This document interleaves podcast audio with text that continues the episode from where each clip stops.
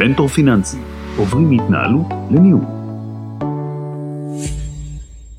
מנטור פיננסי, בסדרת הרצאות להבנת העולם הפנסיוני, והפעם, איך תימנעו מכל הטעויות בדרך לפרישה, ותצליחו להגשים את החלומות ולחיות ברווחה.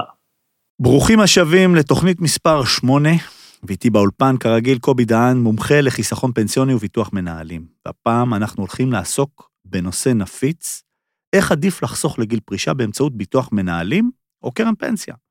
לאורך עשרות שנים קיים ויכוח גדול בענף הביטוח אה, אה, אה, והשוק הפנסיוני, איזה מוצר עדיף.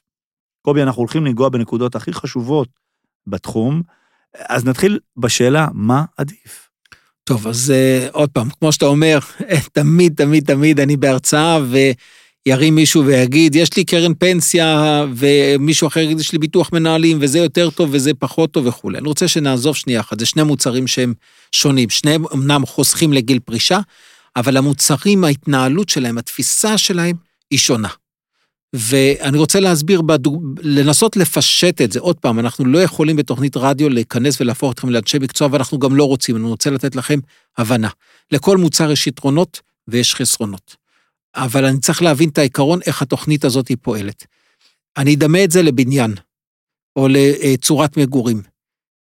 קרן הפנסיה זה בניין משותף, לטוב ולרע. למה אני אומר לטוב ולרע? כי בקרן הפנסיה שיש לי בניין משותף, יש השפעה של שאר הדיירים על ערך הבית שלי. זאת אומרת, אם הבית שלי הוא מאוד מאוד מאוד יפה, אבל הוא בבניין מאוד מוזנח, כי האנשים שגרים בבניין, לא אכפת להם, הערך של הדירה שלי נפגע.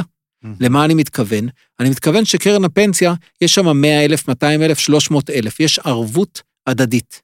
יכול להיות שאני הייתי בן אדם נפלא, מקסים, וכל השנים חסכתי והכול יוצא מן הכלל. אבל בקרן הזאת, מה לעשות? היו הרבה תשלומים, כי היה שם הרבה מקרי פטירה, היו שם הרבה אה, אה, אובדני כושר עבודה, הקרן שילמה הרבה כסף עבור אותם אנשים ביטוחים. למעשה, זו דוגמה מאוד פשטנית, אבל היא פוגעת בכל החברים בקרן. זאת אומרת, ערך הדירה שלי, ערך הפנסיה שלי, ייפגע כתוצאה מאותו, מאותה הדוגמה. זאת אומרת, יש ערבות הדדית. אבל אני אשלם גם פחות, כי אם עכשיו 100 דיירים, אז אה, רוצים לנהל את הבית, מספיק שכל אחד ישלם 100 שקלים או אפילו פחות, ויש לי יכולת לשלם עבור המעלית, ויש לי יכולת לשלם עבור הניקיון, ויש לי יכולת לקנות ביטוחים יותר זולים בקרן הפנסיה, כי אנחנו באים כמות מאוד גדולה של אנשים וקונים ביחד. אז לצד החיסרון שיש ערבות הדדית, יש מצד שני גם יתרון שאני קונה דברים בזול ואני מנהל את התוכנית בזול. ביטוח מנהלים אומר לך, אדוני היקר, בית פרטי. לא יודע מה יש אחרים, אין אחרים, אני מסתכל עליך. אחד, אין השפעה של אף אחד עליך. מה שחסכת בקופה, זה מה שאתה תקבל. זאת אומרת, אין מצב שבגלל ששילמתי בתוכניות אחרות יותר אובדן כושר עבודה, יהיה לך פחות בחיסכון. לא, זו תוכנית כל אישית. אחד מבטח את עצמו. מצד שני, נכון, מצד שני, אתה תשלם ביטוח כבן אדם אחד שבא לקנות מוצר. זאת אומרת, רק עבורו. אם בקרן הפנסיה 100 אלף איש הולכים ועושים עסקה כדי לקנות אובדן כושר עבודה או ביטוח חיים, וישלמו פחות בצורה משמעותית, וניהול הכסף יהיה פחות בצורה משמעותית, חברת ביטוח אומרת לך, לא, אדוני, אני מתייחס אליך, דני אייל, לפי הגיל שלך, אם אתה זכר, מעשן, לא מעשן, וכולי, וככה אתה תשלם. ולכן העלויות יותר גבוהות, גם לביטוחים וגם לדמי הניהול שאני מנהל בהם את התוכניות. אז לכן, קודם כל, כשאנחנו מתייחסים ואנחנו אומרים מה יותר טוב, אז. קודם כל צריך להבין שיש פה שני קונספטים שונים לחלוטין. עכשיו, מה יותר טוב?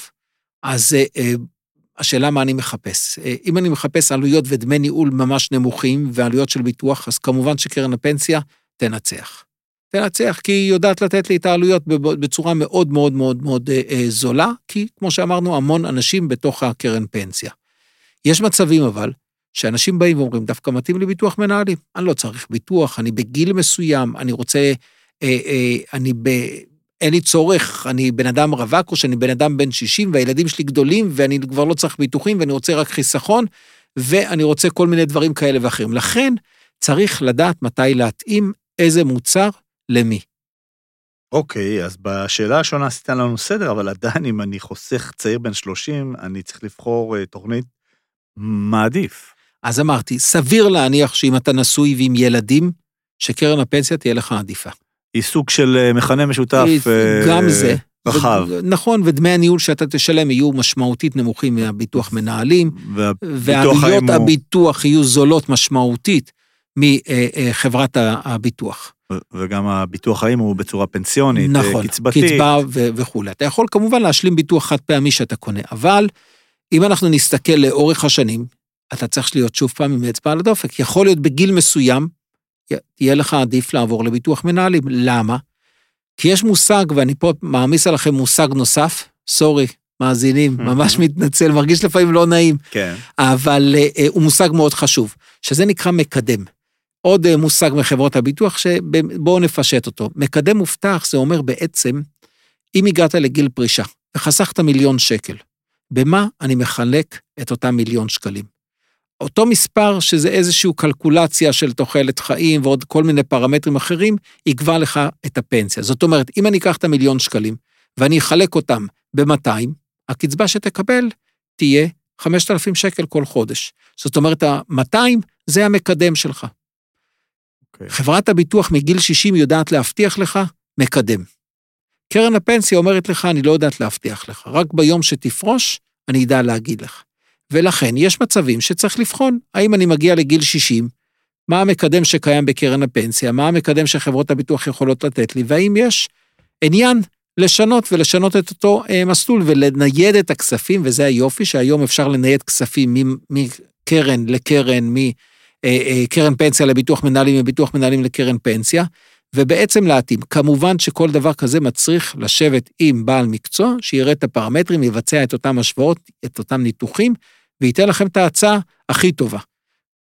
אוקיי, ואם יש לי כבר תוכנית אה, פנסיונית ותיקה, איזשהו ביטוח מנהלים ותיק, עדיין עדיף לי קרן פנסיה או, או ביטוח או, אז מנהלים? פה, כבר ש... פה אנחנו כבר נכנסים לעניין שבעצם התוכניות בעבר בחברות הביטוח ידעו להבטיח מקדם, זה אותו מקדם שאמרתי לכם שהוא יותר טוב. ולכן אני צריך לבחון שוב פעם, מאיזה שנה התוכנית שלי, האם התוכנית היא משנות ה-60, ה-90, סליחה, או משנות ה-80, ואיזה פרמטרים יש לי. בואו רק כדי שנבין איך תוחלת החיים בעצם זזה.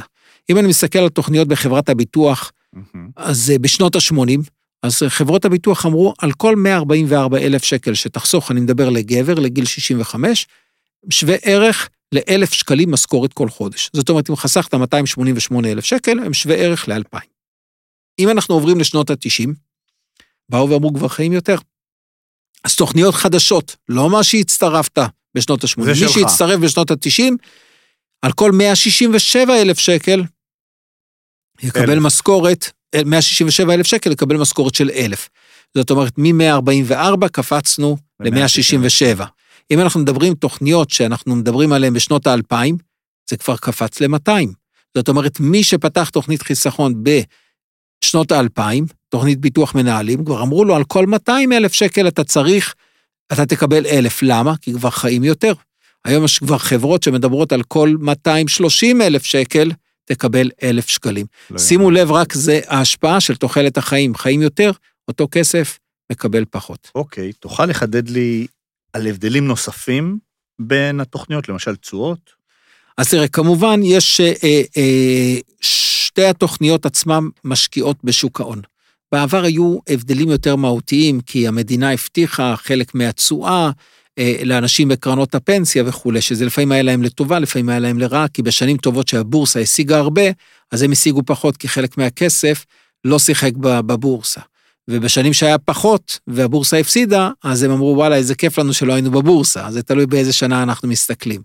אבל אם אני מסתכל ואני מוציא שנייה אחת את התשואות, וכמו שאמרתי, אה, אנחנו יכולים לקבל את אותן תשואות ב- אה, מה- מהאתר משרד האוצר, גמל נט, פנסיה נט וכולי וכולי. ואני בודק משנת 2003 ועד ימינו אנו, זאת אומרת, עד, אה, אה, אם אני לוקח את זה עד 2018. אנחנו אמנם ב-2020, אבל זה בדיליי עד שאנחנו רואים את התשואות וכולי. אז אם אני לוקח במצטבר, ואני לוקח את הקרנות פנסיה החדשות, במצטבר מ-2003 ועד 2014, אז הם השיגו תשואה ממוצעת של 7.4 אחוז. זה פחות דמי ניהול. לעומת זאת, ביטוחי מנהלים משתתפת ברווחים של חברות הביטוח, השיגו באותה תקופה בממוצע 8.7, עוד אחוז נקודה שלוש. זה בברוטו. כי תלוי מהדמי הניהול. יכול להיות נכון. שדמי הניהול ששילמת בביטוח מנהלים, מחקו לך חלק מהפער. יפה מאוד, השוק נכון. ההון עושה תשואות. עושה תשואות. לעומת זאת, אם אנחנו מתייחסים נניח משנת 2013 ועד 2018, אנחנו יכולים לראות שדווקא קרנות הפנסיה השיגו יותר, 5.7 לעומת 5.2 בפוליסות, אה, נקרא לזה המשתתפות אה, אה, ברווחים. עכשיו בואו ניקח רק שנה אחת כדי שנבין את אותה אה, אה, אה, פער. בשנת 2018, בחודשים האחרונים, היו ירידות די חדות אה, בשוק ההון. ואנחנו רואים שבאותה שנה, בממוצע, חברות הביטוח השיגו מינוס 0.45 אחוז. לעומת זאת, קרנות הפנסיה השיגו פלוס 0.93, כי הם לקחו רמת סיכון יותר נמוכה, ועוד אה, אה, פרמטרים שיש, שזה כמו התשואה המובטחת, אה, אה, מטעם המדינה על חלק מהכספים. לכן מה שאנחנו יכולים לראות, שבסופו של דבר התשואות הן די דומות. זאת אומרת, אין פה פערים אה, אה, מטורפים. כמובן, בחברות הביטוח... מהותיים, אין פערים מהותיים, מהותיים. אין פה אה, אה, הבדלים מהותיים, וסך הכל התשואות שמושגות הן תשואות יפות.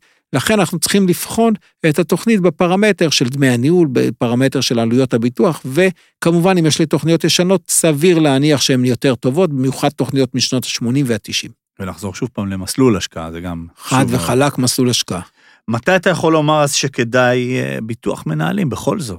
אז אמרתי, קודם כל, אם יש לי תוכניות משנות ה-80, משנות חד ה-90, חד משמעית, התוכניות האלה טובות קטגורית. יותר, קטגורית, בטח משנות ה-80 שיש להם אה, אה, תשואה גם מובטחת, ובשנות ה-90 היה גם מקדם מובטח שהיה יחסית מאוד מאוד נמוך. אם אנחנו מדברים מה שנקרא ימינו אנו, אני מדבר בעיקר על אנשים שאו שהם לא צריכים בכלל מרכיבי ביטוח, והם רק רוצים להתייחס לזה כחיסכון, ואז הייתי חוסך אפילו בקופת גמל, שזה בעצם מסלול חיסכון אה, נטו, ולחילופין, אנשים מגיל 60, שהעניין של המקדם המובטח מאוד חשוב להם, צריכים לעשות בחינה שוב פעם ביחס למה שנותנת קרן הפנסיה, ואם קרן הפנסיה נותנת לי מקדם, זאת אומרת את אותו מספר שנחלק, ההבטחה יותר נמוך, אה, יותר גבוה, ואז הפנסיה שלי יותר נמוכה, אני בעצם אלך לטובת הביטוח מנהלים. אז עוד פעם, רק כדי לפשט את זה, לשבת עם איש מקצוע. הגעתם לגיל 55, תשבו כבר עם איש מקצוע, זה נקרא תכנון פרישה. בואו נראה מה צפוי להיות לי ואיזה החלטות אני צריך לקבל. אז אני מציע גם בגיל 55 להתחיל לעבור כבר למודל של פגישה כל שנה. זה בדיוק כמו קופת חולים שאומרת לך, הגעת לגיל 50, לך תיבדק כל שנה, כן. כדי שאם תופסים משהו, נתפוס אותו קטן. בדיוק אותו דבר. יפה מאוד. טוב, ניסינו לגעת בנושא מאוד גדול, בכמה דקות, נכון. זה, זה נושא גדול מדי ומקיף מדי, ונתנו כמה guidelines, אני בדיוק. מקווה. וזה, אז תודה קובי, ולהתראות בתוכנית הבאה. ביי, תודה.